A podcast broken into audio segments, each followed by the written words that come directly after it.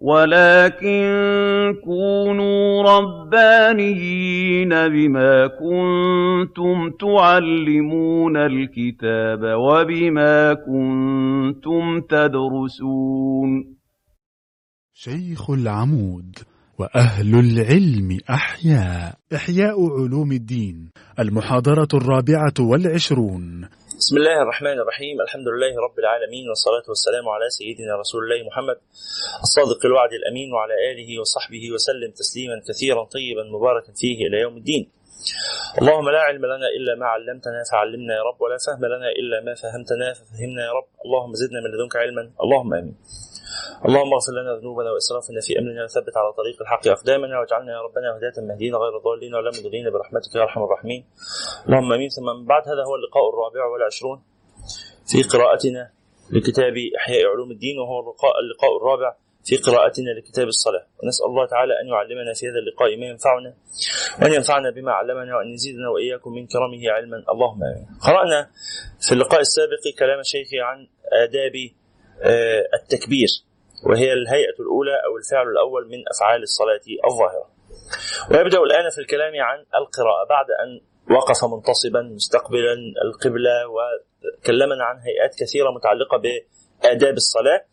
سيبدأ الآن القراءة. فقال رحمه الله ثم يبتدئ بدعاء الاستفتاح. وحسن أن يقول عقيب قوله الله أكبر أن يقول كبيرا والحمد لله كثيرا وسبحان الله بكرة وأصيلا. وجهت وجهي للذي فطر السماوات والأرض حنيفا مسلما وما أنا من المشركين. ثم يقول سبحانك اللهم وبحمدك وتبارك اسمك وتعالى جدك يعني قدرك وجل ثناؤك ولا إله غيرك. ليكون جامعا بين متفرقات ما ورد في الأخبار النبي صلى الله عليه وعلى آله وصحبه وسلم أصحابه كانوا يقولوا أنهم كانوا يسمعونه إذا بدأ في الصلاة قال سبحانك اللهم بحمدك أشهد أن لا إله إلا أنت أستغفرك وأتوب إليك. وقال آخرون كنا سمعناه إذا وقف في الصلاة يقول وجهت وجه الذي فطر السماوات والأرض حنيفا وما المشركين. وقال آخرون سمعناه يقول كذا وكذا وكذا. فالذي يجمع كل ذلك يكون إيه؟ يكون هذا أولى في حقه، والذي يقتصر على شيء من ذلك فخير وبركة. لكن في ملاحظه مهمة. قال وإن كان خلف الإمام اختصر. إن لم يكن للإمام سكتة طويلة يقرأ فيها الفاتحة. أنت ورا الإمام. لو قعدت تقول الأذكار دي كلها على ما تبدأ في الفاتحة ممكن يكون الإمام خلص وهيركع وأنت متأخر وراه. لا. يبقى تختصر على الأقل تقول إيه؟ وجهت وجه الذي فطر السماوات والأرض حنيفا وما المشركين. بسم الله الرحمن الرحيم. تبدأ في القراءة سورة الفاتحة. الدعاء اللي في الأول ده دعاء الاستفتاح ليس من أركان الصلاة. وهو بعدين الإمام هنا الشيخ الغزالي بيقول لنا الصلاة الأفضل تبقى إزاي؟ من غير ما يبقى مهتم إن هو يقول لك إيه؟ أنهي ركن وأنهي سنة وأنهي هيئة. أنتوا عارفين الفقهاء يقسموا الصلاة ثلاث حاجات. يقولوا أركان وسنن وهيئات. فالأركان من تركها بطلت صلاته. من تركها عمدا بطلت صلاته. ومن تركها سهوا آه لا تبطل صلاته لكن يعود إليها ويأتي بها ويبني عليها ثم يسجد للسهو. وأما السنن فمن تركها عمدا أو سهوا لم تبطل صلاته ويسجد للسهو وأما الهيئات فمن تركها عمدا أو سهوا لم تبطل صلاته ولا يسجد للسهو. صليتوا على النبي؟ تحبوا تكتبوا دي بسرعة كده للايه؟ اللي اول مرة يسمع. إنه الصلاة ثلاثة أشياء.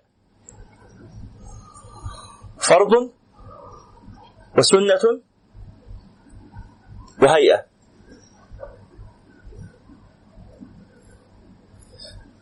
فالفرض من تركه عمدا بطلت صلاته.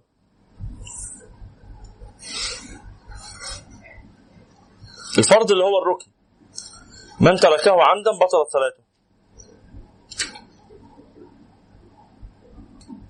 صليتوا على النبي. من تركه عمدا بطلت صلاته. ومن تركه سهوا عاد إليه وأتى به وبنى عليه وسجد للسهو.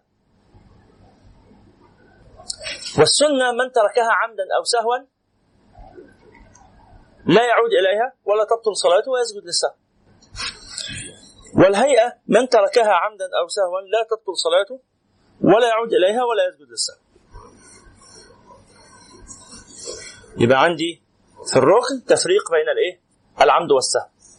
في الهيئة في السنة لا فرق بين العمد والسهو ويسجد للسهو في الحالتين. طبعا يجي حد يقول لي طب ما هو تركها عمدا يسجد للسهو ليه؟ ده اسمه سجود سهو وهو لم يسهو ها؟ يسجد للسهو برضه؟ قال آه يسجد للسهو إرغاما للشيطان. إرغاما للشيطان. يعني أنا فوتت سنة من سنن الصلاة متعمدا. يبقى فوتت فضيلة. يبقى أجي في آخر الصلاة أسجد لأتدارك هذه الفضيلة لأن السجود يرغم أنف الشيطان. يبقى من ترك السنة عمدا أو سهوا يسجد للسهو صليتوا على النبي؟ ف لكن الإمام الغزالي هنا بقى لغاية دلوقتي ما بيكلم. بعد شوية هيقول لنا بقى. لنا اللي أنا قلت لكم ده كان كذا وكذا وكذا اسمهم أركان وكذا وكذا اسمهم سنن وكذا وكذا اسمهم هيئات. هو بيعلمنا زي ما كانوا أهلنا بيعلمونا. وإحنا صغيرين أهلنا لما علمونا الصلاة ما حدش قال لنا بقى ده ركن وده سنة وده قالوا لنا تصلي بالطريقة دي صح؟ قالوها على بعضها. هو نفس الكلام ودي الطريقة الأفضل في التعليم. دي الطريقة الأفضل إن أنا الصلاة على بعضها أدي شكلها. لكن العلماء في مجالس الفقه بيقسموها التقسيمة دي عشان بناء العقلية الفقهية. مش عشان إن أنا أعلم الناس يتعبدوا. فهمتوا الفرق بين الحاجتين. طيب. قال آه ثم يقول أعوذ بالله من الشيطان الرجيم ثم يقرأ الفاتحة. يبقى بعد التكبير مباشرة. في دعاء الاستفتاح وبعدين في الاستعاذة. ثم الفاتحة. وأول الفاتحة بسم الله الرحمن الرحيم. وبسم الله الرحمن الرحيم جزء من الفاتحة. قال بتمام تشديداتها وحروفها. كلمة دي لها معنى. الإمام الشافعي بيقول في الفاتحة أربعة عشر تشديدة من ترك واحدة منها بطلت صلاته. أربعة عشر تشديدة. صليتوا على النبي؟ صلى الله عليه وسلم. ف ليه ليه الحرف المشدد اللي يتركه تبطل صلاته؟ لسبب بسيط جدا. ان الحرف المشدد ده معناه إن هم حرفين. فاللي يخليه حرف مخفف يبقى كأنه إيه؟ حذف حرف. كأنه قال سم الله الرحمن الرحيم. أو بسم الله الرحمن الرحيم. ده عمل إيه كده؟ حذف حرف أهو. غير حرف في القرآن. تبطل الصلاه خلاص؟ يبقى ينتبه إلى تمام التشديدات والحروف. ويجتهد في الفرق بين الضاد والظاء ليس في الفاتحة ضاء. فما يقولش غير المغضوب عليهم. ولا الضالين لا ما له مغضوب ولا هو ضالين. خلاص؟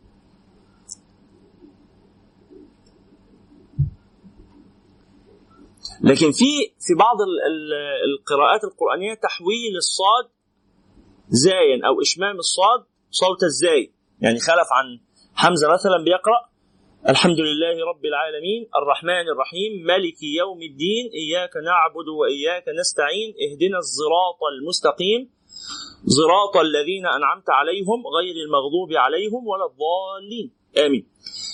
فهنا آه كأنه قلب الإيه؟ الصاد زاين. بس ما قلبهاش إيه؟ ضاء. ليس في الفاتحة ضاء في القراءات كلها. فبنسمع أحيانا الناس بسبب إيه لهجته المحلية وكده آه فهم عندهم قلب الضاد ضاء ده شائع في اللغة في الدرجة في العامية. فلا ينتبه في القرآن لا يفعل هذا. ويقول آمين في آخر الفاتحة ويمدها مدا. آمين. آه. ومد آمين آه حركتين مش أكتر حركتين بس آه خلصت. وبعدين مين الياء هي اللي تتمد كتير. فبنسمع أحيانا يقولوا آمين. خط في الايه غلط. إنما آمين. أو آمين. أو آمين. ثلاث مستويات في الياء لكن المد الأول مستوى. آمين على طول. يبقى يقرأ آمين ويمدها مدا. ولا يصل آمين بقوله ولا الضالين أصلا. غير المغضوب عليهم ولا الضالين. آمين. إنما كان يفصل بينهما النبي صلى الله عليه وسلم. ولا الضالين. آمين. لفاصل قصير. نعم. يعني شوف المصلين بيقولوا آمين. قبل ما يقوموا يتوقف فيهم ده صح يا جماعة ولا عادي؟ لا عادي. أحيانا المأمومين يقولوا آمين قبل ما الإمام يقولها. هل ده سبق للإمام؟ لا ليس سبقا للإمام. لا يضر. بس آه، آه، آه، النبي صلى الله عليه وسلم كان يترك فرجة فيستحب إن أنتظر اللحظات دي ثانية واحدة وبعدين أقول آمين. بس من سبق الإمام في هذا لا يضر. زائد إن أنا ممكن أبقى أصلا بقرأ قراءتي لنفسي وأقول آمين قبله. برضه لا يضر. أنا أخلص الفاتحه وهو لسه في نصها. هو لسه في غير المغضوب عليهم وأنا خلصت. فحاول آمين. وهو بيقول غير المغضوب عليهم فلا يضر في هذا. لكن طبعا أسر بها لنفسي قال ويجهر بالقراءة في الصبح والمغرب والعشاء إلا أن يكون مأموما. المأموم لا يجهر المأموم يسر في الصلاة كلها. طب المنفرد يجهر ولا يسر؟ المنفرد بصلي لوحدي. صلوا على النبي. بصلي لوحدي أجهر ولا أسر؟ في صلاة الصبح أو المغرب أو العشاء. المأموم والإمام يجهر المنفرد والإمام يجهران. المأموم فقط هو اللي يسر. المأموم فقط هو اللي يسر. لكن المنفرد والإمام كلاهما يجهر. أنا بصلي لوحدي أجهر بس أجهر وأسمع نفسي. ها بصلي لوحدي؟ بسم الله الرحمن الرحيم. الحمد لله رب العالمين. أسمع نفسي. خلاص؟ ومن الحكم في الجهر بالصلاة في هذه الصلوات الثلاث أنها صلاة في وقت نوم. صلاة بالليل المغرب والعشاء والفجر ناس نايمة. فتجهر بالقراءة عشان خاطر إيه؟ تساعدهم إن هم يستيقظوا وينتبهوا كده أو لو أنت منفرد تساعد نفسك إنك تجهر. لكن في صلاة الظهر ده وقت يقظة. الناس بتبقى صاحية كلها في وقت الظهر ده وفي وقت العصر. في غير رمضان يعني على حسب على حسب ترتيب الناس إيه بيناموا لغاية الظهر ولا بيرجعوا من شغلهم ويبقوا نايمين في وقت العصر يعني إيه. في روايات مختلفة في المسألة دي إيه. آه في حاجة منهم بتقابل وقت انهم ساعات عند بعض الناس يعني. فعلى كل حال يستحب الإيه؟ الجهر. الجهر هيئة هيئة. يعني أنا لو تركت الجهر متعمدا القاعده بقى اللي قلناها لا أعود إليه ولا أسجد للسهو. لو ولا تبطل الصلاة. وكذلك لو جهرت فيه عامدا أو ساهيا في الصلاة السرية جيت صلاه الظهر قرأت بصوت عالي. أي مخالفة لهيئه من الهيئات لا تبطل الصلاة لا تعود إليها ولا تسجد للسهو. لكن تبقى فوتت فضيلة فوتت ثوابا. نعم. ثم يقرأ السورة أو قدر ثلاث آيات من القرآن فما فوقها. يقولوا سورة قصيرة ماشي. يقولوا جزء من سورة طويلة ماشي. حتى لو عايز تقرأ سورة طويلة كاملة كما تشاء يعني. بس لو هتكون إمام لا تشق على الناس ولا تطول. قال ولا يصل آخر السورة بتكبير الهوي. يعني إيه؟ آه، صحف إبراهيم وموسى الله أكبر. يقوم راكع لا لا تفعل هذا. بل صحف إبراهيم وموسى الله أكبر. موافقة لفعل النبي صلى الله عليه وسلم. بل يفصل بينهما بقدر قوله سبحان الله اللي هي ثانية كده ولا ثانية ونص. قال ويقرأ في الصبح من السور الطوال من المفصل. المفصل ما بعد من غافر. من غافر إلى الناس. هذه الأجزاء هي التي تسمى عند عند العلماء بالصور المفصلة أو هذا المفصل من القرآن. يعني اللي هو إيه؟ الصور المكية عادة الصور المكية إنها صور قصيرة. عادة الصور المكية إنها صور قصيرة. والصور المدنية إنها صور طويلة. الصور المدنية تكون في الأحكام والتشريعات. لذلك البقرة وال عمران أطول سورتين في القرآن كلاهما مدنيه والصور المكية أغلبها آه، مختصر. ففي آه، آه، صور من المكي لكنها طويلة بعض الشيء. ولذلك مثلا مثل عن النبي صلى الله عليه وسلم أنه قرأ بقاف قرأ بالنجم قرأ بالحديد قرأ بالحشر. مثل هذه الصور خلاص فيها شيء من الطول. بخلاف الصور اللي إيه اللي فيها شيء من القصر زي الليل وزي الغاشية وزي الفجر وزي ثم ما هو اقصر من ذلك بقى زي الضحى أو الشرح أو آه، التكاثر أو الهمزة أو نحو ذلك. فهو بيقول في في صلاة الصبح يقرأ من السور الطوال. وفي المغرب من قصاره. يعني في صلاة المغرب بنحو التكاثر والهمزة والزلزلة والعاديات والقارعة ونحو ذلك. نعم. المفصل عند الحنفية من الحجرات إلى البروج. عند الإمام أبي حنيفة في المذهب الحنفي من الحجرات إلى البروج. وعند المالكية من الحجرات إلى النازعات. وعند الحنابلة من قاف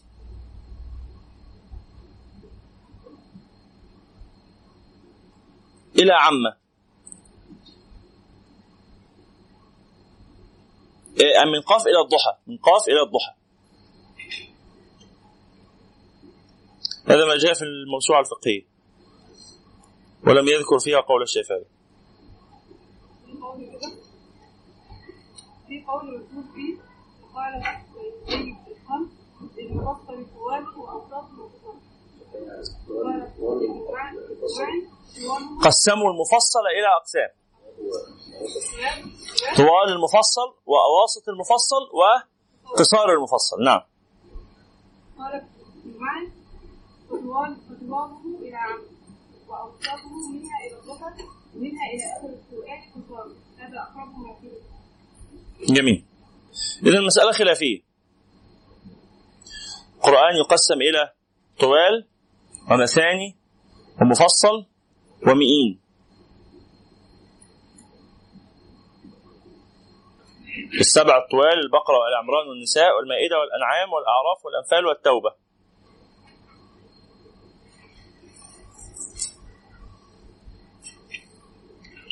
طب ده هنا في حاجة غريبة. بيقول لي السور الطوال البقرة والعمران والنساء ماشي. والمائدة ماشي. والأنعام ماشي. والأعراف ماشي. والأنفال والتوبة. الأنفال والتوبة صغيرين. كانوا بيعتبروهم سورة واحدة. كانوا يعتبروا سورة واحدة. ول- ول- ولو كده أصلا هيبقى هذه السوره أكبر من من بعض ما قبلها. تكون يعني ربما أكبر من الأعراف. طبعا أكيد أكبر من الأعراف. وهتكون أكبر من الأنعام وهتكون أكبر من المائدة. إيه؟ عشان احكامها مرتبطة كلاهما في القتال. والمئين هي الصور التي يزيد عدد آياتها على المئة. والمثاني هي ما بعد المئين أقل من المئين.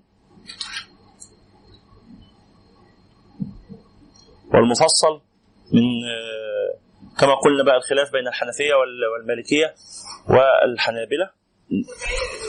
والشافعية، الشافعية يقولوا من قاف من قاف إلى الناس. من قاف إلى الناس ولكن يقسموها ثلاث أقسام. يقسموا المفصل إلى آه، طوال المفصل ومتوسط المفصل ومختصر المفصل أو قصار المفصل. قصار المفصل اللي هي من الضحى إلى ما بعدها.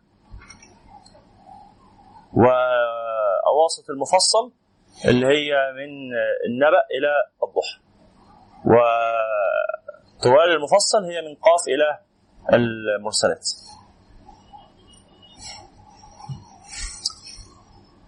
فمرة أخرى الشيخ قال ويقرأ في الصبح من السور الطوال من المفصل وفي المغرب من قصاره وفي الظهر والعصر نحو والسماء ذات البروج وما قاربها آه، وفي الصبح في السفر يقرأ قل يا أيها الكافرون وقل هو الله أحد وكذلك في ركعتي الفجر والطواف والتحية وهو في جميع ذلك مستديم للقيام ووضع اليدين كما وصفنا في أول الصلاة. ال- ال- المصلي ينبغي أن يراعي الحال. فالنبي صلى الله عليه وسلم كان يستحب التطويل في الفجر ويستحب التقصير في العشاء. وحتى الحديث المشهور حديث سيدنا معاذ لما كان يصلي مع النبي صلى الله عليه وسلم العشاء ثم يعود إلى قومه فيصلي بهم. الناس قاعدين بعيد وصعب عليهم إنهم يجوا إلى المسجد النبوي مكان مسافة بعيدة فكان يصلي في المسجد النبوي مع النبي الجماعه وبعدين يروح لهم يصلي بهم فلما كان يروح يصلي بهم كان يطيل القراءة. وهم تعبانين ونعسانين ويعني محتاجين يناموا. فذهبوا يشتكوا للنبي صلى الله عليه وسلم أنه يشق عليهم في صلاتهم. لدرجة إن هم بدأوا يعني إيه يفكروا ما يصلوش أصلا يناموا مش قادرين فالنبي صلى الله عليه وسلم قال فتان فتان. فتان فتان يعني بيفتن الناس في دينها والرواية في حديث آخر قال أفتان أنت يا معاذ؟ أفتان أنت يا معاذ؟ من أما بالناس فليخفف فإن فيهم الضعيفة والمريضة وذا الحاجة. وأمره أن يقرأ عليه أن يقرأ لهم بنحو آه الأعلى والغشية بنحو الأعلى والغشية فيبقى ال ال أو الغشية والأعلى. فيبقى الإنسان في الليل يختصر للناس لأنهم يريدون النوم. وفي النهار وفي في أول النهار يطول.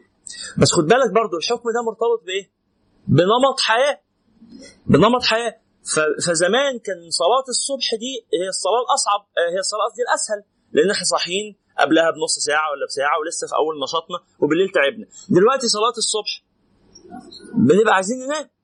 بتبقى في وسط النوم يا إما بتبقى قبل على حسب ظروف بعض الناس في ناس بيبقى يبدأوا نومهم بعد الفجر وفي ناس بيبقوا ناموا قبل الفجر ساعتين بس هو لازم يكمل النوم بعد الفجر. فأنت لو طولت في الفجر تشق عليك فيبقى الاليق في آه، زماننا في مكاننا في عاداتنا إن إحنا نختصر من الصبح. وايه العشاء بقى بيبقوا ناس راجعين من شغلهم خلاص رجعوا ارتاحوا وأكلوا وكل حاجة ومستعدين إن هم يقفوا معاك نص ساعة. مش كده ولا إيه؟ مش ده الشائع أحيانا في كثير من الأماكن؟ فتيجي تطول في العشاء. بس تطول برضو إيه؟ طول يحتمله الناس. وقالوا ليس مسجد السوق كمسجد الحي. ليس مسجد السوق كمسجد الحي. يعني مسجد السوق ده اللي هو الناس بتبقى فيه إيه؟ مستعجل في مول. مسجد في مول ولا مسجد في محطة المترو ولا مسجد في محطة القطر. المساجد دي كلها مساجد على الطريق. فالناس داخلة تصلي عشان يعني التزاما بفرض الله عليها لكن عندها أشغال عايزة تروح لها. فالذي يصلي إماما في مثل هذه المساجد ينبغي أن هو إيه؟ يخفف تخفيفا كبيرا فيكون في نحو العصر والنصر والكافرون والإخلاص وما إلى ذلك من السور. لكن بصلي بجماعة محصورة إحنا عارفين بعض وعايزين نطول لا إشكال. طب المساجد في صلاة التراويح؟ قال لي لا حديث من أما بالناس فليخفف ما يسريش على صلاة ال- القيام. ليه؟ دي صلاة نافلة أصلا مش صلاة فريضة. صلي لوحدك يا عم عايز تخفف على نفسك؟ صلي لوحدك. لكن إحنا المجموعة بتاعتنا عايزين نطول. وما أفضل وأجمل إن يبقى في كل مسجد في كل منطقة تنوع في المساجد. ففي مساجد تطيل تقرأ بعشر أجزاء في الليلة زي ما مثلا بيعملوا بعض الناس. حاجة جميلة جدا بيختموا كل ثلاث أيام. إيه؟ الشيخ أسامة عبد العظيم أشهر أشهر نموذج لكن نماذج متكررة. كثير من الصوفية يفعلون هذا.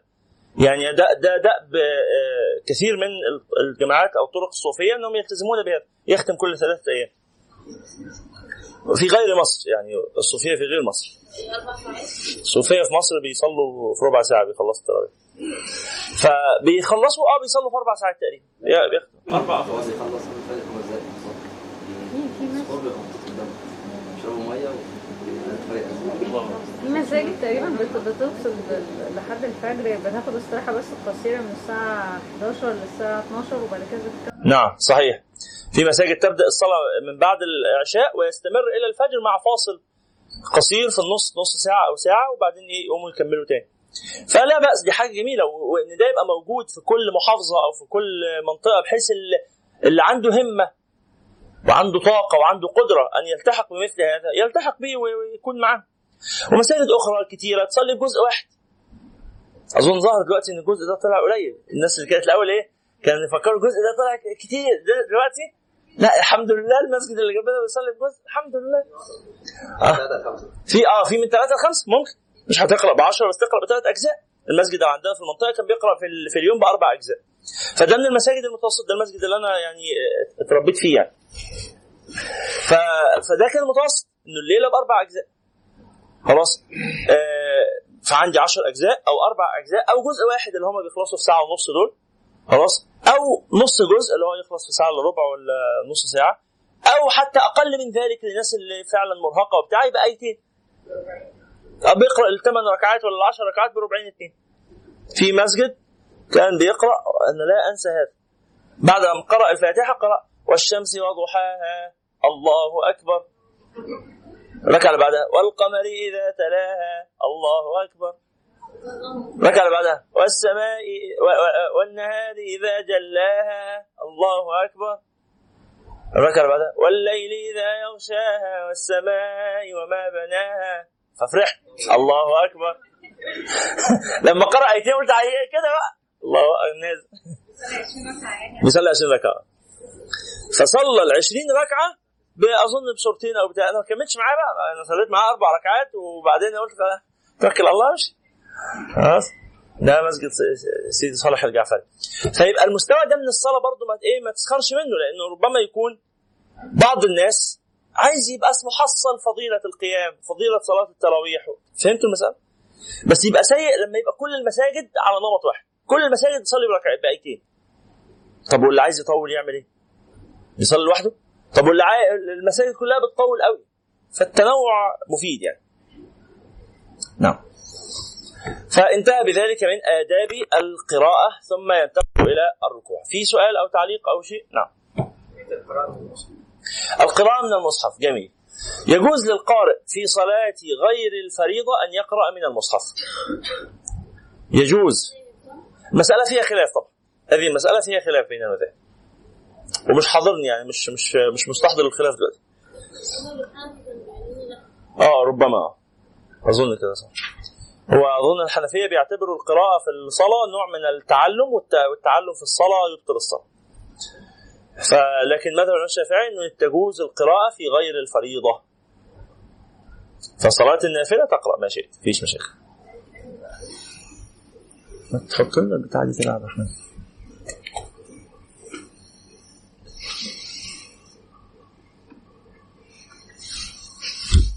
وهذا للإمام والمأموم نعم. وهذا للإمام والماموم تقرا من المصحف تقرأ من الموبايل تقرأ من أي حاجة. لا يضر. إيه؟ هي دي كده. أقعد حركه كده لغاية ما يحس بينور أزرق من فوق. شايف اللمبة اللي فوق دي؟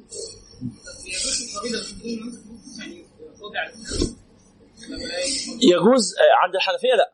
عند الحنفية أي قراءة في الصلاة تبطل الصلاة سواء مسكتيها أو ما مسكتوش. لكن لا هم ما بيعتبروش العلة الحركة هم بتكلم على الشافعية. آه عند الشافعية آه عند الشافعية قالوا إن الخطب في ال- في النافلة أهون عموما. لذلك يجوز أن تصليها وأنت جالس حتى لو كنت قادرا على القيام وتجوز فيها أشياء كثيرة. فالخطب في النافلة أهون. كما أن مثلا إيه في صيام النافلة يجوز للصائم أن يبطل صومه آه، عامدا ولا إثم عليه. حاجات كتير. فعموما كده الخطب في النافلة أهون. أما وإن الأمر كذلك يبقى القراءة في ال في. آه زائد علة ثانية أتفضل. أن الأصل في النافلة التطويل والأصل في الفريضة الاختصار. فالحاجة داعية في النافلة إلى القراءة من المصحف. وهذه الحاجة غير حاصلة في صلاة الفريضة. فدول السببين اللي عشانهم قال الشافعي بجواز القراءة القراءة من المصحف في النافلة إنه الأصل فيها التطويل والحاجة داعية إلى آه، والحاجة الثانية مسألة إن الخطب في في النافلة أهون لأنه لا يشترط لها من من اشتراطات الآداب وال وال والكمالات ما يشترط للفريضة. يلا صلوا على النبي. ها؟ يجوز في الفريضة أقرأ من المصحف وأنا مش ماسكه؟ لا. في الفريضة لا تجوز القراءة من المصحف لا ده على مذهب الشافعي.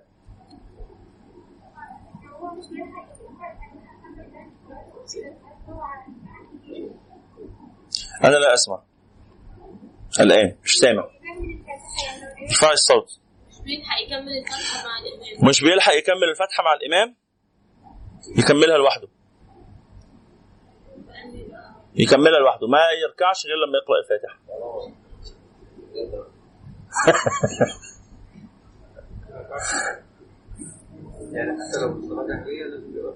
يا أخي يعني سبحان الله. شكرا لك. قراءة الفاتحة واجبة للإمام والمأموم في الفريضة والنافلة.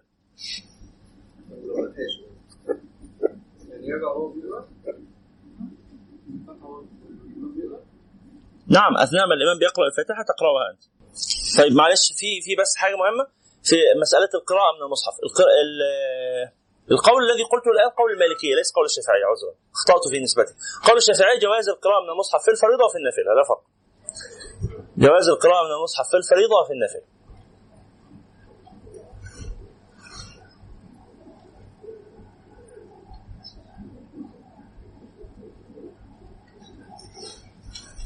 واستدلوا بحديث عائشة رضي الله عنها أنها كان يؤمها غلامها ذكوان من المصحف في رمضان هذا حديث رواه البيهقي في السنة وقال المالكية بهذا التفريق بين الفريضة والنافلة وقال الحنفية بعدم التفريق لا يجوز ولا يصح لا في الفريضة ولا في النافلة بل يبطل ذلك أصلا كان في حد بيسأل على القراءة نعم تفضل. يجب قراءة الفاتحة طول. آه إلا الا في الركعة الأولى. ده ده حكم فعلا مهم. تجب قراءة الفاتحة للإمام والمأموم والمنفرد وجميع المصلين في كل ركعة إلا في حالة واحدة. هي إيه؟ هي المأموم الذي دخل قبل أن يركع الإمام مباشرة. فهذا لا بأس ألا يتم الفاتحة. لماذا؟ لأنه أصلا لو دخل في الركوع لصحت صلاته صح ولا إيه؟ لو حد لحق الركوع مش يبقى لحق الركعة؟ من أدرك الركوع فقد أدرك الركعة. هذا مغتفر في الركعة الأولى. فكذا لو دخل قبل الركوع كان في حكم من دخل في الركوع. فلا بأس. ولا يقرأ الفاتحة أو يقرأ ما تيسر له منها ثم يركع ولا يجب عليه أن يتمها. لكن في الركعة الثانية والثالثة وكده؟ الركعة الثانية والثالثة بالنسبة لي أنا مش بالنسبة للإمام. هل وصل المسألة دي؟ أحمد أنت انتبهت لهذا؟ لأن إحنا كنا زمان قلنا حاجة مختلفة. من دخل في الصلاة في الركعة الأولى قبل أن يركع الإمام مباشرة ودخل مع الإمام لا يجب عليه أن يتم الفاتحة بل له أن يركع مع الإمام وتسقط عنه يسقط عنه حال كونه مأموما يسقط عنه وجوب الفاتحة في الركعة الأولى فقط. لماذا؟ لأنه كأنه دخل في الركوع ومن دخل في الركوع ولم يقرأ الفاتحة لم يجب عليه قراءته صح ولا نعم؟ قلنا كده؟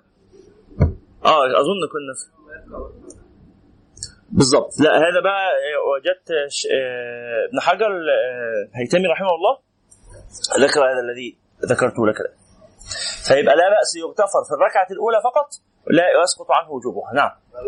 تحت أمر أنا مأموم. لازم لازم اقرا لازم أقرأ الفاتحة في كل ركعة. أقراها أثناء ما هو بيقرأ. أنا مش عارف بقى الصلاه أنا مش عارف يبقى أنا احتياطي. أثناء ما هو بيقرأ الفاتحة أقرأ معها أنا الفاتحة. اللي فات مات خلاص ما تعيش الصلاة. اللي فات صلاتك صحيحه لأن المسألة خلافية. لا صحيحة إن شاء الله أكيد. صحيحة أكيد إن شاء الله. لأن ما كان الله رضي منكم المسألة فيها خلاف. بس إحنا بنقول من هنا ورايح. أعمل إيه؟ أول ما أدخل في الصلاة أثناء ما هو بيقرأ الفاتحة أكون أنا بقرأها معاه في نفس قراءته أقول بسم الله الرحمن الرحيم. أنا في نفس القراءة كده في نفس الترديد معاه اقرا الفاتحه لو أنا الامام ولو أنا الامام طبعا اسيب لهم فاصل ما بين الفاتحة والسورة عشان يقرأوا فيها الفاتحة. ده ده لا ده رأي الشافعي. هذا مذهب الإمام الشافعي. آه، طبعا في إيه؟ تانيين قالوا إنه تجزئه قراءة إمامه. قراءة الإمام قراءة إحنا بقى لازم نتابع الشافعي مش لازم بس يستحب. يعني ده اللي بندرسه ده اللي قاعدين نقرأه للإمام الغزالي. والتانيين والتانيين ما بيقولوش إن ده غلط.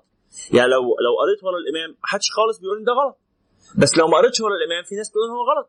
فلما أعمل حاجة اتفق الجميع على صلاحها خير من أن أفعل شيئا اختلف فيه صلاح لو قرأت الفاتحة عمر ما حد هيقول أنت غلطان. بس لو ما قريتهاش في شوية ممكن يقول أنت غلطان. لا طب وأنا ليه؟ أخرج من الخلاف الخروج من الخلاف مستحب. في عفوا. في الكوره أو كده الائمه بيبقوا مسرعين جدا. فهو مثلا لو في الركعات السرية أقرأ مع الإمام. في الركعات السرية لو هو قرر إن هو يقرأ قراءه صحيحة في في ائمه بيجروا بيجروا جري فيها ممكن يتاخر مثلا عنه إن هو ممكن يركع ويقوم ويقوم تاني بيقرا أفارقه. ماذا لو الإمام اللي أنا بصلي معاه مسرع جدا في القراءة وأنا لا أستطيع أن أسرع بهذه الطريقة لأنه قد تسقط مني الأحكام. ممكن واحد يسرع ولا تسقط منه الأحكام؟ لا لا يخطئ. بس واحد تاني لو أسرع يخطئ. فأنا ما أقدرش أسرع عن مستوى معين وهو سريع جدا. أفارقه خلاص أسيبه يكمل لوحده وأخل- وأكمل أنا ص- صلاتي بالسرعة اللي أنا بقدر عليها. خلاص؟ طيب في سؤال آخر في القراءة؟ اللي هي مغنية محتاج هبعتها لك. لا. مش قديم امال إيه؟ من الموسوعة في البيان؟ لا أنا شفتها في. لحظة طلعت أنا قفلت أصلا. خلينا نرجع نطلعها تاني يا أحمد من الكتب بعد بعد الدرس. أنا طلعت أنا دلوقتي جبتها من الموسوعة الفقهية الكويتية. نقلا عن الشافعي 13 إيه بقى؟ يعني ده في فتح الباري؟ مم. في في اختلاف بس عن ال... مفيش اختلاف خلاص. مش تحريم. طيب. يبقى مذهب المالكيه كراهة القراءة مش حرمة القراءة. طيب نرجع تاني صلوا على رسول الله صلى الله عليه وسلم. في حاجة في أي تعليق آخر في القراءة؟ يبقى هذه آداب القراءة وسننها هيبدأ دلوقتي ينتقل إلى الركوع. فقال الركوع ولا ثم يرفع ثم يركع ويراعي فيه أمورا. أن يكبر للركوع وأن يرفع يديه مع تكبيرة الركوع وأن يمد التكبير مدا إلى الانتهاء إلى الركوع وأن يضع راحتيه على ركبتيه إلى آخره. خلينا حاجة حاجة. أول حاجة قال أن يكبر للركوع. لما تيجي تركع قل الله أكبر. وارفع يديك. التكبير ليس واجبا ورفع اليدين ليس واجبا. بس إحنا خلاص بقى مش هنفضل في كل مرة نقول أنهي الواجب وأنهي اللي مش واجب. إحنا بنقول الهيئة الأفضل للصلاة. وبعد ما نخلص الكلام ده كله هو الامام نفسه هيقول لنا شوية دول أركان وشوية دول هيئات على القاعدة اللي إحنا ذكرناها في البداية إنه من ترك الفريضة يعمل إيه؟ عامدا أو ساهيا ومن ترك السنة يعمل إيه؟ ومن ترك الهيئة يعمل إيه؟ يبقى أن يكبر للركوع ادي أول حاجة. وأن يرفع يديه مع تكبيرة الركوع. رفع اليدين بيكون في أربع مواضع. رفع اليدين في أربع مواضع. اولا عند تكبيرة الإحرام. ثانيا عند الركوع ثالثا عند الرفع من الركوع رابعا عند القيام من التشهد الأوسط يعني إلى الركعة الثالثة. خلاص؟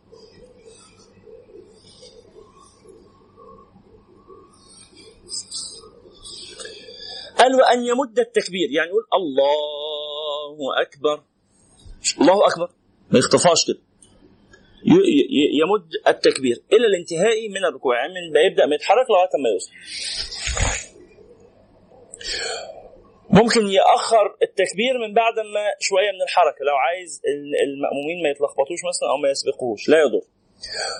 وأن يضع راحتيه على ركبتيه في الركوع وأصابعه منشورة موجهة نحو القبلة على طول الساق.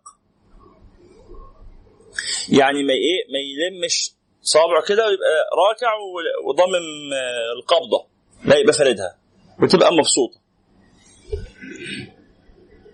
يعني إلى اتجاه القبلة يعني إلى الأرض. مش هيعملها كده لقدام خلاص؟ لكن القصد إن هو إيه؟ في واحد ممكن يركع يقوم عامل إيديه كده على ركبته. يضمهما إيه؟ يجعل الأصابع رؤوس الأصابع متقابلة. اليمين تبص شمال والشمال تبص يمين كده. فلا ده يعني ليس هو الهيئة الواردة، الهيئة الواردة هكذا فعل النبي صلى الله عليه وسلم. قال وأن ينصب ركبتيه ولا يثنيهما. رجله تبقى مفرودة. وأن يمد ظهره مستويا. مفهوم معناه. لا يوطي زيادة ولا يرفع ظهره زيادة. ظهره يبقى مستوي. قالوا يعني يتحط عليها الكوبايات ما تقعش. يعني وأن يكون عنقه ورأسه مستويين مع ظهره كالصفيحة الواحدة. يبقى ما يجعلش إيه ظهره مستقيم وبعدين يغطي بدماغه أو ظهره مستقيم ويبقى طالع بدماغه. لا ظهره مع مع مع دماغه مع رأسه مستقيمة كصفيحة واحدة. لا يكون رأسه أخفض ولا أرفع. وأن يجافي مرفقيه عن جنبيه. هذا في حق الرجل. وتضم المرأة مرفقيها إلى جنبيها. يعني إذا قمت الآن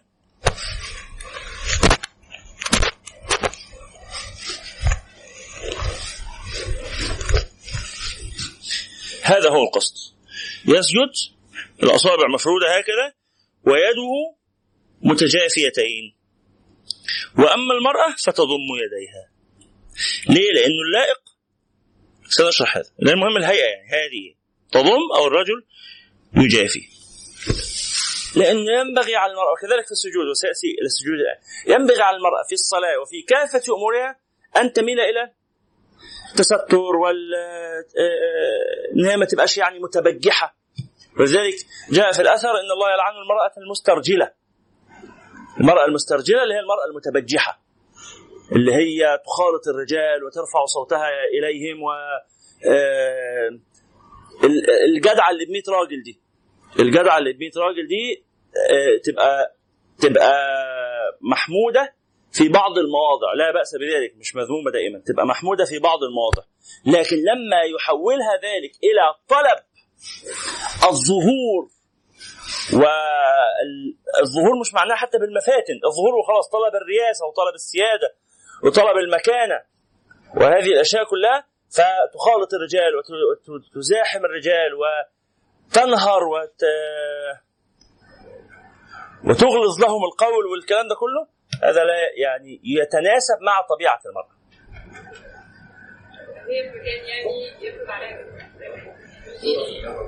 كلنا ساعات طبعا. طبعا. عشان نعرف نشتغل عشان المرؤوسين اللي إحنا بنرأسهم أو عشان الطلبة اللي إحنا بندرس لهم أو عشان المرضى اللي إحنا بنعالجهم.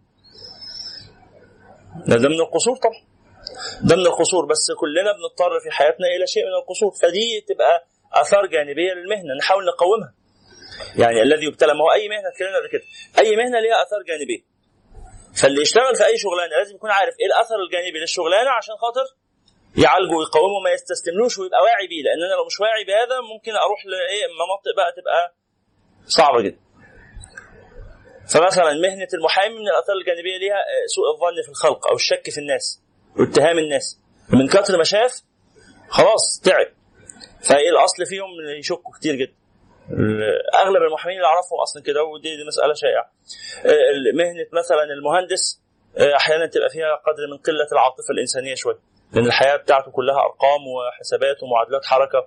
الناس بتوع الإنتاج دول بيهرسوا الخلق. قاعدة كده بيقولوها اللي هو إيه العام اللي ما يشتغلش كويس مشيه وهات حد غيره هيشتغل أحسن بفلوس أقل.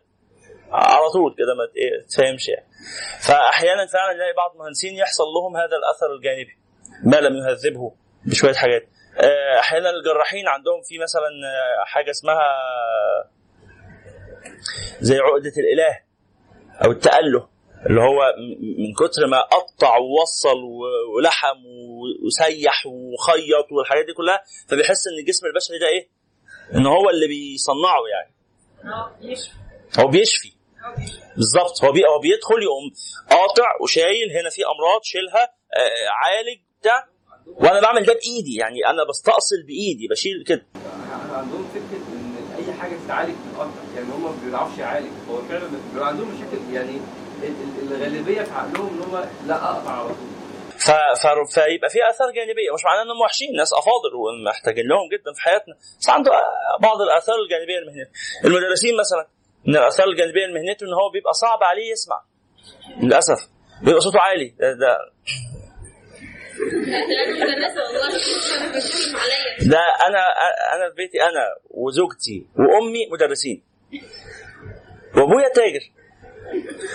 وتاجر أغلب كمان تجارته بتبقى يعني إيه صفقات في غرف مغلقة هادئة يعني. فهو عادة صوته واطي قوي قوي زيادة عن اللزوم بيتعبنا.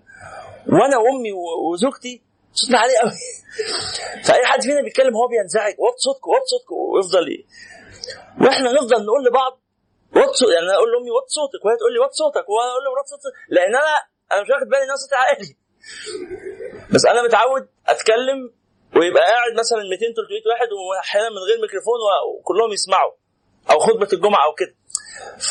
اثر جانبي سيء جدا موضوع الصوت العالي ده بس خلاص فيبقى تنتبه.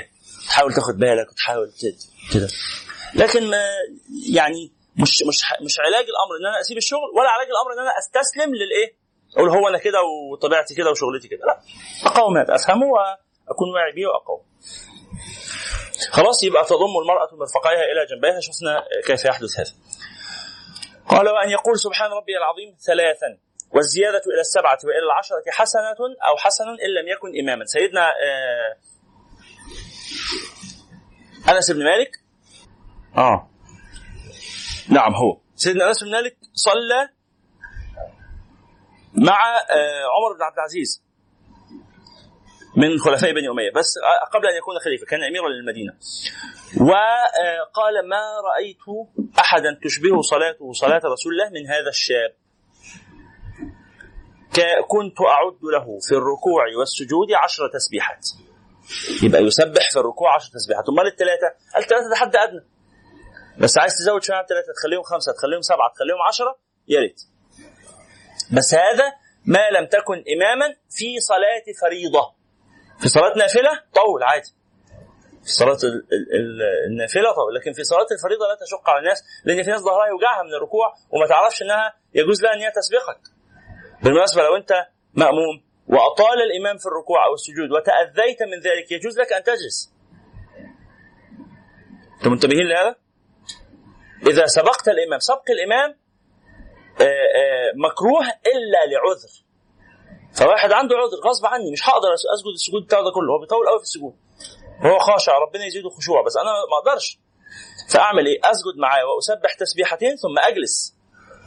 وانتظره لغاية ما يخلص سجوده ويقعد وأكمل معاه. وكذلك في الركوع. ركعت وسبحت تسبيحة اثنين ثلاثة اقوم اقف لغاية ما يخلص الركوع ويقف لأنه ربما لا أطيق ولا أتحمل أن أستمر. يبقى في ضرر مثلا. عندي صداع شديد في دماغي لما بركع ولا بسجد بيزيد عليا ايا ما كان العذر اللي عندك إيه؟ فسبق الإمام. بعذر لا يضر ولا بأس به. خلاص؟ وكذلك التأخر عنه بعذر. صليتوا على النبي؟ نعم. إمام معروف عنه إنه بيطول نفس الموضوع. أصلي معاه وأسبقه. طبعا آه آه إيه المانع؟ أصلي معاه وأسبقه. أسبقه ما بسبقوش كتير أنا بسبقه بس إيه الحق الركن اللي هو عامله اللي أنا يشق عليا اكمله معاه. بقعد واستناه يخلصه ويقعد هو كمان وبعدين نكمل. نعم. فتنة للناس في إيه؟ ما أنا ما كملتش الصلاة لوحدي. ما كملتش صلاتي لوحدي. ولو حد كلمني ده أقول له معلش أنا معذور. خلاص. ليس على مريض حرج لأن أنا ما قمتش ما سبتوش بقى وقمت أنا كملت مع نفسي الصلاة ده أنا بس إيه؟ سبقت بفعل واحد فلا يضر هذا. يلا في سؤال؟ نعم.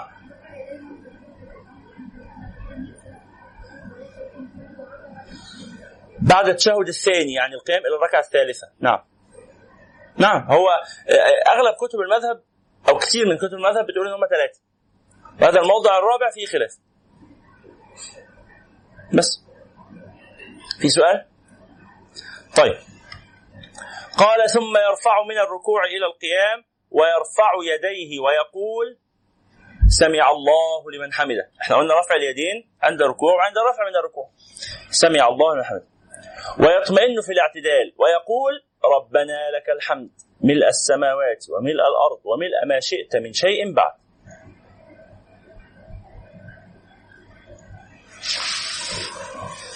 هذه الزيادة النبي صلى الله عليه وسلم كان يعلم الصحابة. إذا قاموا من الركوع أن يقولوا سمع الله لمن حمده ربنا لك الحمد. بالمناسبة سمع الله لمن حمده بيقولها الإمام والماموم سمع الله لمن حمده بيقولها الإمام والمأموم. ليست خاصة بالإيه؟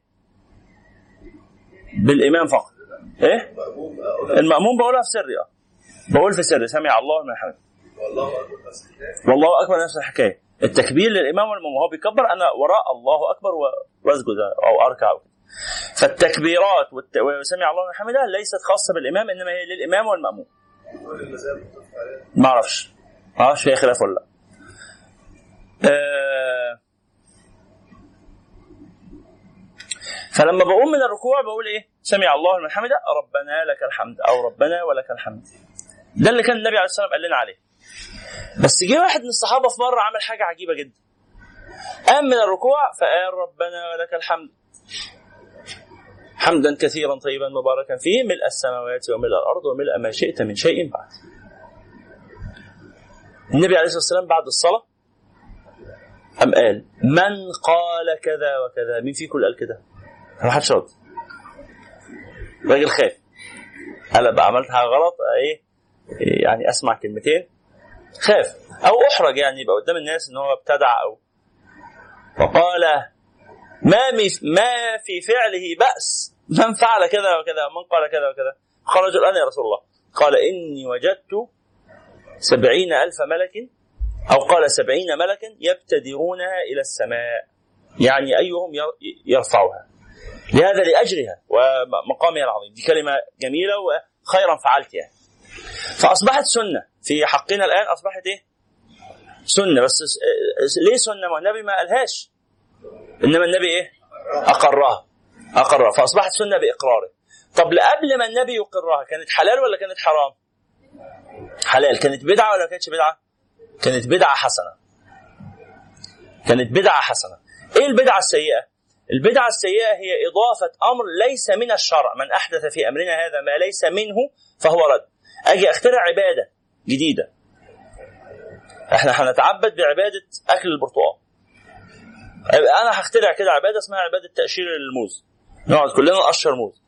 ماشي؟ يبقى أنا كده أضفت إلى الدين ما ليس منه. دي عبادة لم يأتي بها الله. هنتعبد كلنا عباد إن إحنا نقعد مربعين على البحر ونبص للبحر و... ونعمل مديتيشن دي تبقى عبادة. عايز تعملها على سبيل العادة عشان دي. حاجة بتخليك مبسوط اعملها. بس تبقى غلط لما تقول إنها إيه؟ عبادة. أنا هصلي بالطريقة دي. أنا هعبد ربنا. لا ده مرفوض دي كده بدعة. لكن إن أنت تعمل تخصيص لبعض ما ورد به الشرع في مواقف معينة أو أوقات معينة أو حاجات كده يبقى هذا ليس بدعة. زي ما سيدنا النبي عليه الصلاة والسلام كان بيصلي التراويح 10 ركعات أو 13 ركعة. النبي كان يصلي صلى الله عليه وسلم 13 ركعة. اختلاف الروايات يعني. آه، في رواية ب 10 ركعات وفي رواية ب 13 ركعة. هقول لك أهو. النبي عليه الصلاة والسلام كان بيصلي ب 10 أو ب 13 بس آه، لما جه سيدنا عمر بن الخطاب طبعا النبي صلى ليلتين بس وما كملش. بعد كده كان يصلي لوحده وما فيش جماعة. لما جه سيدنا عمر بن الخطاب لقى الناس بيصلوا متفرقين. فجمعهم في جماعة واحدة وجعل سيدنا أبي بن كعب يصلي بهم وامره يصلي بهم 20 ركعة. والصحابة كلهم حاضرين فرأوا هذا فأصبح إجماع من الصحابة. والنبي عليه الصلاة والسلام بيقول إيه؟ عليكم بسنتي وسنة الخلفاء الراشدين. وسيدنا عمر ده من الخلفاء الراشدين؟ فيبقى هو سنة. فيبقى السنة في صلاة التراويح 20 ليه؟ قال عشان أجمع الناس على فعلها كذلك والناس دول هم أصحاب النبي صلى الله عليه وسلم. فدي ما كانتش بدعة ما كانتش إضافة رغم إنه زود عدد الركعات لكن هو زود تيسيرا. قال لأن كانوا يقرأوا ب 10 ركعات ويطولوا القراءة والناس تتعب من الوقوف. فلما نكتر عدد الركعات الركعات نبقى إيه؟ سهلنا على الناس إن القيام بقى أقل شوية. فصلوا الصحابة كلهم 20 خلاص؟ فما كانتش دي بدعة. جم الناس في أهل مكة كانوا لقوا الصحابة في المدينة بيصلوا 20 صلوا زيهم هم كمان 20 بس كانوا يصلوا أربعة وبعدين إيه؟ يتروحوا، يتروحوا إزاي؟ يقوموا يطوفوا حوالين الكعبة سبع أشواط. فكان عندهم أربع ترويحات. ف أهل المدينة قالوا طيب أهل مكة بي- بيتروحوا بيرتاحوا بأنهم يصلوا أربع ركعات وبعد كده يطوفوا سبع أشواط. إحنا ما عندناش طواف، نعمل إيه؟ نضيف أربع ركعات مع كل ترويحة، في أربع ترويحات فبقى في 16 ركعة على ال 20 فبقى 36 ركعة. خلاص؟ فبقى عندي صلاة التراويح فيها أقوال فيها 10 ركعات وركعة وتر أو 12 ركعة وركعة وتر يبقى 13 أو 20 وثلاثة وتر أو 36 وثلاثة وتر أو آه 41 ركعة بعض السلف صلاها 41 ركعة زاد ركعتين فكل دي أقوال كلها مأثورة وكلها حسنة والسنة فيها اللي هو ما فيه إجماع الصحابة اللي هو ال 20 ركعة. طب ليه جعلت ال 20 ركعة أولى بال- بالعمل من ال من العشرة؟ قال لأن ال 20 ده فعل جماعي. والعشرة أو ال 13 نقل إلينا بقول. إن النبي كان بيعمل كذا قول مش إيه؟ مش فعل. ففعل الجماعة عن الجماعة أولى بالاتباع من قول رجل عن رجل. فهمتوا المسألة دي؟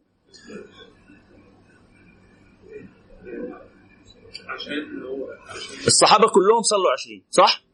ورأوا هذا ولم ينكره أحد. ده كده إيه؟ ده كده إجماع إجماع عملي. إجماع عملي وإجماع سكوتي. إجماع فعلي كلهم فعلوا هذا. وإجماع سكوتي إنه ما حدش رفض هذا. ما جاش ولا واحد قال أنا منكر ومختلف ولازم نصلي عشرة فقط. فالإجماع حجة. قالوا اختلافهم رحمة واسعة وإجماعهم حجة قاطعة. إذا أجمعوا على يت- يعني اتبعناهم فيها وجب اتباعنا لهم فيه. وهم أجمعوا ولم يفرضوا ما قالوش إن العشرين فرض ما حدش خالص قال إن هو فرض ده هي سنة. فيبقى اذا السنن لا يجب إتمامها. اللي عايز يصلي 20 ماشي واللي عايز يصلي 15 ماشي واللي عايز يصلي 10 ماشي واللي عايز يصلي 3 4 ماشي على حسب ما تقدر. بس السنة إيه التي أجمعوا عليها هي العشر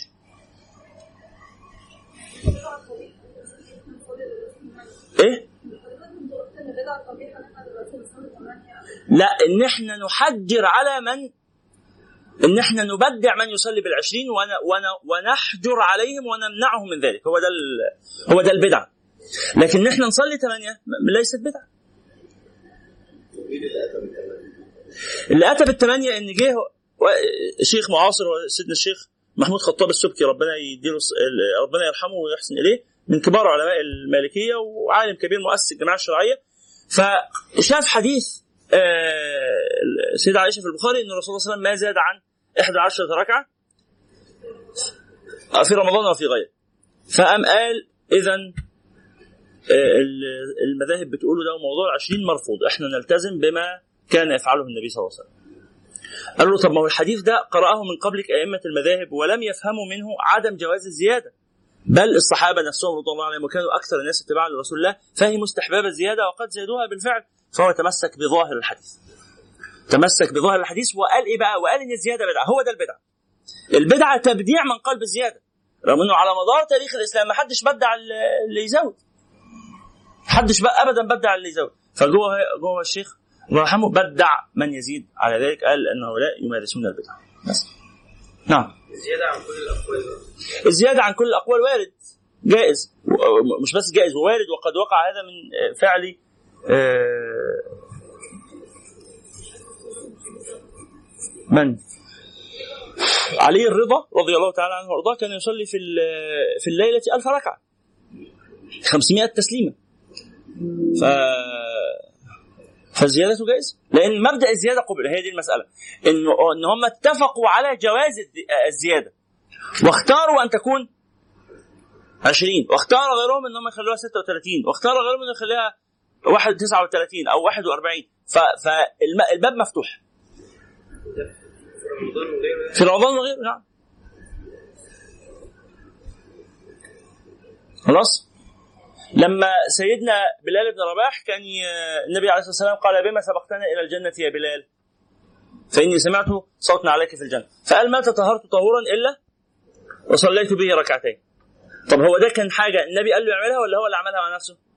هو اللي عملها مع نفسه. النبي ما قالوش إن دي بدعة. خد بالك في مواقف تانية. لو كانت لو كان فعله بدعة كان النبي نهاه. عشان بعض الناس يقولوا إيه الحاجات دي كلها دلوقتي سنة لأن النبي أقرها. أيوه أنا موافق هي سنة لأنه أقرها بس أنا بسأل إيه؟ قبل أن يقرها. هل كان سيدنا بلال فاعلا لبدعة؟ هتقول لي ما أعرفش يمكن. أقول لك لو كان فاعلا لبدعة هل كان يقره رسول الله صلى الله عليه وسلم عليها؟ تقرب إلى الله. تقرب إلى الله. فيبقى اذا البدعة هي إضافة ما لم يأذن به الله. شرع آه، آه، أم لهم شركاء شرعوا لهم من الدين. ما لم يأذن به الله هو ده الممنوع. من أحدث في امرنا هذا ما ليس منه. أما من أحدث ما هو منه الصيام. النافلة سنة. أجي أنا النبي صلى الله عليه وسلم قال إيه؟ إنه بيصوم كان بيصوم اثنين وخميس. وما قالناش نصوم اثنين وخميس. هو بس مع نفسه كان بيصوم اثنين وخميس. فالصحابة سألوا ليه بتعمل كده؟ فقال عشان كذا وكذا الأسباب اللي أنتوا عارفينها. خلاص؟ فجينا إحنا دلوقتي نصوم اثنين وخميس. طب أنا اجازتي يوم الأحد. ينفع أصوم حد واثنين وخميس؟ حد وخميس؟ حد واثنين؟ حد بس؟ ينفع ولا ما ينفعش؟ لأن أنا هنا ما أضفتش عبادة جديدة. ينفع بقى أنا أقول إيه؟ أنا هتعبد بالصيام عن جوز الهند. أنا النهارده صايم عن جوز الهند يا جماعة باكل عادي بس ما باكلش جوز هند عبادة الصيام لله تعالى ما بشربش صوبيا دي كده إيه؟ ده بدعة. ليه؟ أنا أضفت عبادة لم يأذن بها الله اللي هو الصيام عن ال- الصوبيا نعم. سؤال؟ معلش كنت كان في أحد الدكاترة بيقول إن هو آه، لو خلص قراءة بي- آه، بيصلي ركعتين بالليل طيب دي على كلام حضرتك إنها مش بدعة. نعم. طيب لو عدى بقى مثلا يعني انتشرت انتشرت وعدى مثلا generation بعد 30 سنة ممكن هياخدها إن شاء الله يعدي 50 generation الله سبحانه وتعالى حفظ على هذه الأمة أمر دينها بحفظ القرآن وحفظ السنة. فلو شاع بين الناس فعل معين الناس كلهم عملوه وكده هيظل العلماء عارفين ومسجل في الكتب وقائم ومحفوظ في السطور وفي صدور أهل العلم الذين قال عنهم النبي صلى الله عليه وسلم يحمل هذا العلم من كل خلف عدوله ينفون عنه انتحال الجاهلين وتأويل المبطلين. يقولوا للناس إن هذا الذي تفعلونه أمر حسن لكن لم يأمر به النبي صلى الله عليه وسلم. بس. أنا والله عندي عادة إن أنا كل سنة لما بنجح خلاص آه بذبح بصلي آه 20 ركعة. لما النتيجة بتطلع بعدد الدرجات اللي قدرت أجمعها بتصدق. بعدد المواد اللي شايلها بصوم. كده هصوم كتير قوي. خلاص عارف الراجل اللي قال له إيه؟ لما تطلع نتيجه وشايل الماده كلمني يقول لي محمد بيسلم عليك ولو مادتين يقول لي محمدين بيسلموا عليك اتصل بيه. فقال له أمة محمد بيسلموا عليك. لا محمد ولا محمدين على كل حال لو أنا جيت عملت هذا الأمر مع نفسي إن أنا لما يحصل لي حاجة معينة تلقي في شغلي ولا في دراستي ولا في حياتي هتصدق صدقة معينة. هل في مانع؟ لا ما في مانع. أنا هنا بتصدق وده أذن به الله بصوم هذا أذن به الله بصلي وهذا أذن به الله يبقى لم أشرع في الدين ما لم يأذن به الله. نعم. ده ضابط البدعة يعني. نعم. لو مجموعة من الناس اتفقوا على صيغة معينة للدعاء آه، وقالوا يعني الدعاء فرض الصحابية يعني بينهم أو كده وإن هم اتفقوا إن هم مثلا كل يوم يقولوه بعد بعد لو مجموعة من الناس اتفقوا على صيغة معينة في الدعاء الدعاء يدعو بعضهم لبعضهم بها بحكم ما بينهم من الصداقة والمحبة وبتاع فيجوا في وقت معين إيه رأيك؟ نتعاهد أنا وأنت اسم حضرتك؟ محمد بعهد ما يعني بحق ما بيني, وبينك من الصداقة كل يوم بعد صلاة العشاء تقول اللهم أصلح حال أنس وارزقه الجنة وأنا أقول اللهم أصلح حال محمد وأرزقه الجنة. الصيغة دي كده بالنص ده ما وردتش عن النبي بس اتفقت أنا وإياه على أن يدعو كل منا لصاحبه بها. في بدعة في الموضوع؟ ولا حاجة أمر حسن. تواصل بالحق وتواصل بالصبر أمر حسن. خلاص؟ خلص كده الركوع راح هيبدأ يتكلم عن السجود أقرأه يعني سريعا إن شاء الله قال ثم يهوي إلى السجود مكبرا بس من غير ما يرفع إيديه بقى فيضع ركبتيه على الأرض ويضع جبهته وأنفه وكفيه مكشوفة ويكبر عند الهوي ولا يرفع يديه في غير الركوع. اللي بينزل السجود ينزل بركبتيه اولا. يعني هو واقف يقوم نازل الأول ينزل على ركبتيه وبعدين ينزل على يديه. طب لو واحد ركبه بتوجعه لو نزل على ركبه دي تؤلمه لا بأس إن هو ينزل على إيديه الأول.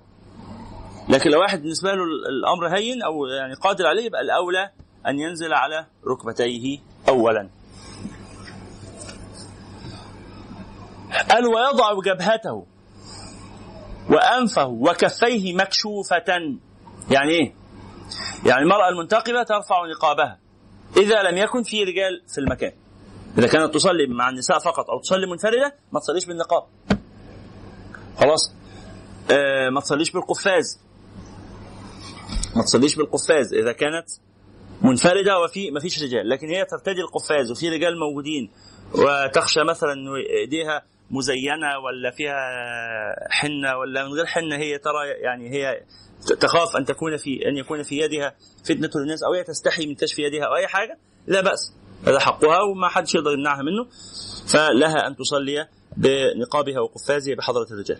طيب الراجل بقى اللي لابس طاقية مثلا زي دي لو الطاقية نازلة على جبهته بهذه الطريقة ها إذا سجد تكون هذه الإيه؟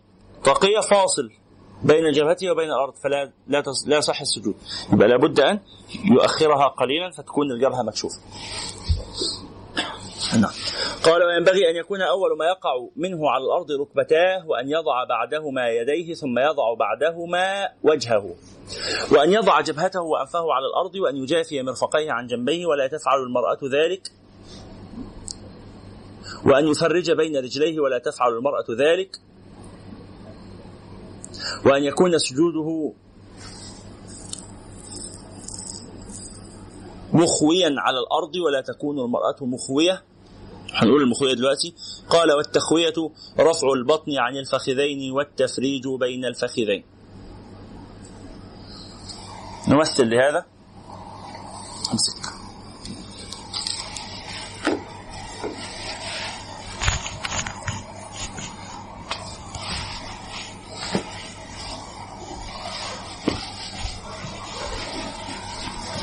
الله.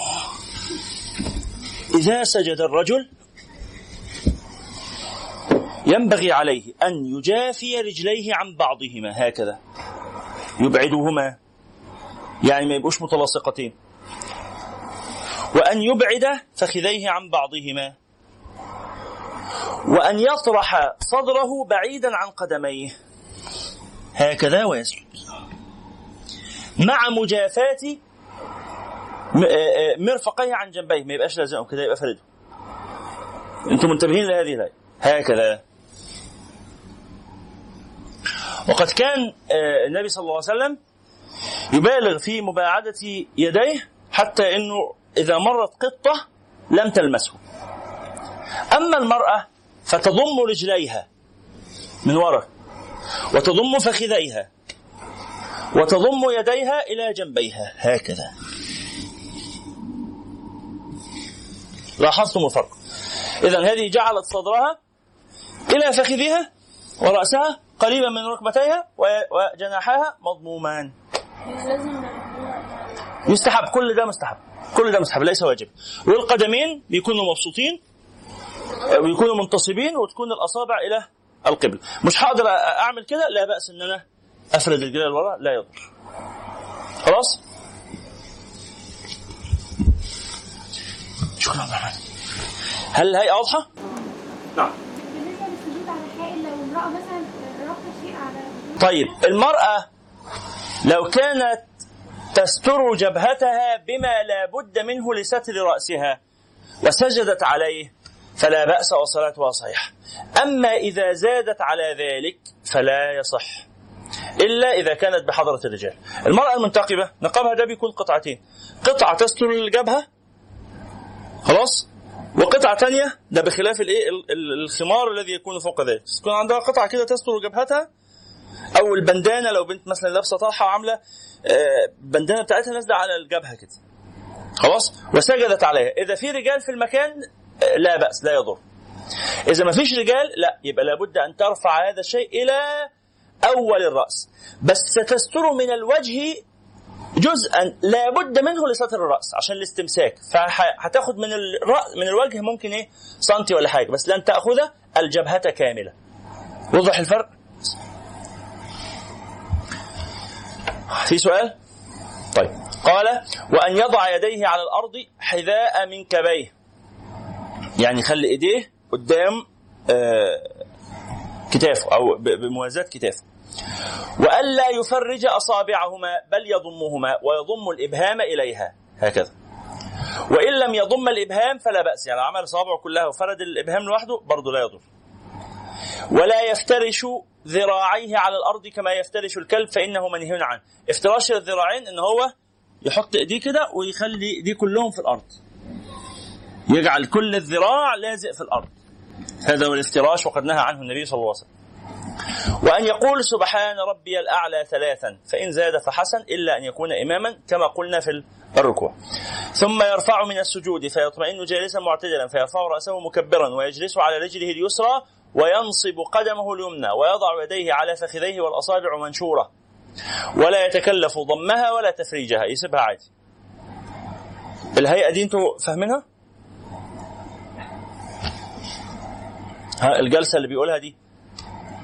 قال فيجلس على رجله اليسرى. يعني رجلك الشمال مفرودة تحتك.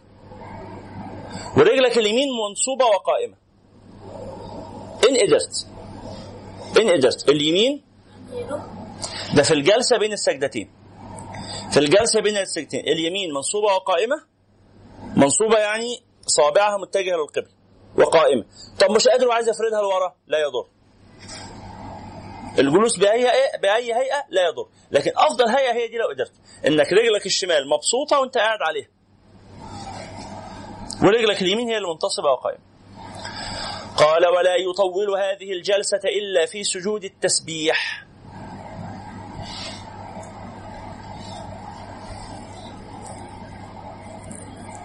صلاه التسابيح وسيأتي ذكرها لاحقا ويأتي بالسجدة الثانية كذلك ويستوي منها جالسا جلسة خفيفة للاستراحة في كل ركعة لا تشهد عقيبها. يعني يعني الجلسة الثانية لما تقوم من الجلسة الثانية قبل ما تقف يستحب إنك تجلس. جلسة استراحة، يبقى سجود فجلوس فسجود فجلوس خفيف جدا ثم قيام. فهمتم هذا؟ هذا في الايه؟ في في السجود الذي لا قيا الذي لا تشهد بعده. اللي هو سجود الركعة الأولى وسجود الركعة الثالثة أما سجود الركعة الثانية وسجود الركعة الرابعة ف ففي تشهد فكده كده بتقعد خلاص قال ثم يقوم فيضع يديه على الأرض ولا يقدم إحدى رجليه في حالة الارتفاع ويمد التكبير حتى يستغرق ما بين وسط ارتفاعه من القعود إلى وسط ارتفاعه إلى القيام بحيث تكون الهاء من قوله الله عند استوائه جالسا. يعني هو ساجد لما يجي يقعد يقول الله أكبر ويقول الله يقول أكبر دي وهو قاعد. ولما يجي يسجد نفس الكلام الله أكبر أكبر تبقى هو ساجد ويبتدئ من وسط ارتفاعه إلى القعود حتى يقع التكبير في وسط انتقاله ولا يخلو عنه إلا طرفاه وهو أقرب إلى التعميم. يبقى يبدأ الحركة من غير صوت ثم صوت ينتهي قبل نهاية الحركة أو مع نهاية الحركة. ويصلي الركعة الثانية كالأولى. نفس الترتيب اللي قلناه. ويعيد التعوذ كالابتداء. يعني لما يقوم إلى الركعه الثانية يقول تاني أعوذ بالله من الشيطان الرجيم الرجيم قبل ما يبدأ القراءة. وهذه مسألة فيها خلاف. بعض العلماء قالوا التعوذ يكون في الركعة الأولى فقط في صل... في سائر الركعات لا تتعوذ. هنا الإمام الغزالي اختار أن يكون التعوذ وهذا ليس يعني آه، معتمد الشافعية. قول الشافعية انه التعوذ في الركعة الأولى فقط. لكن هو هنا قال لا تتعوذ في كل ركعة. خلاص خلصت الركعتين هتجلس الآن إلى التشهد من الركعة الثانية. هيكلمنا عن التشهد. وما يكون فيه ثم السلام هذه آخر هيئات الصلاة ثم الأمور المنهية عنها في الصلاة زي الإقعاء وزي الافتراش اللي قلناه دلوقتي وزي السدل وزي الكف مجموعة أمور متعلقة بالهيئات نهى عنها النبي صلى الله عليه وعلى آله وصحبه وسلم. ثم يتحدث عن تمييز الفرائض من السنن. الحاجات بقى اللي إحنا قلناها دي أنهي منها فريضة وأنهي منها سنة أنهي اللي يبطل الصلاة إذا ترك وأنهي اللي لا يبطل الصلاة. ف آه، بذلك ينتهي الباب الثاني في آه، الصلوات ال- في آداب الصلاة أو في أفعال الصلاة وهيئاتها الظاهرة. وهذا كله نقرأه إن شاء الله في اللقاء المقبل وهو آخر لقاء لنا. ثم بعد رمضان نبدأ بإذن الله تعالى في الشروط الباطنة من أعمال القلب. الأربع اللي جاي آخر الأربعاء في رمضان. إحنا كنا فيهم ثلاث مرات؟ فنسأل الله التيسير والفتح والسلامة. جزاكم الله خيرا. سبحانك اللهم وبحمدك. أشهد أن لا إله إلا أنت أستغفرك وأتوب إليك. والسلام عليكم ورحمة الله وبركاته. هو الذي بعث في الأميين رسولا منهم يتلو عليهم آياته ويزكيهم ويعلمهم الكتاب والحكمة وإن كانوا من قبل لفي ضلال مبين.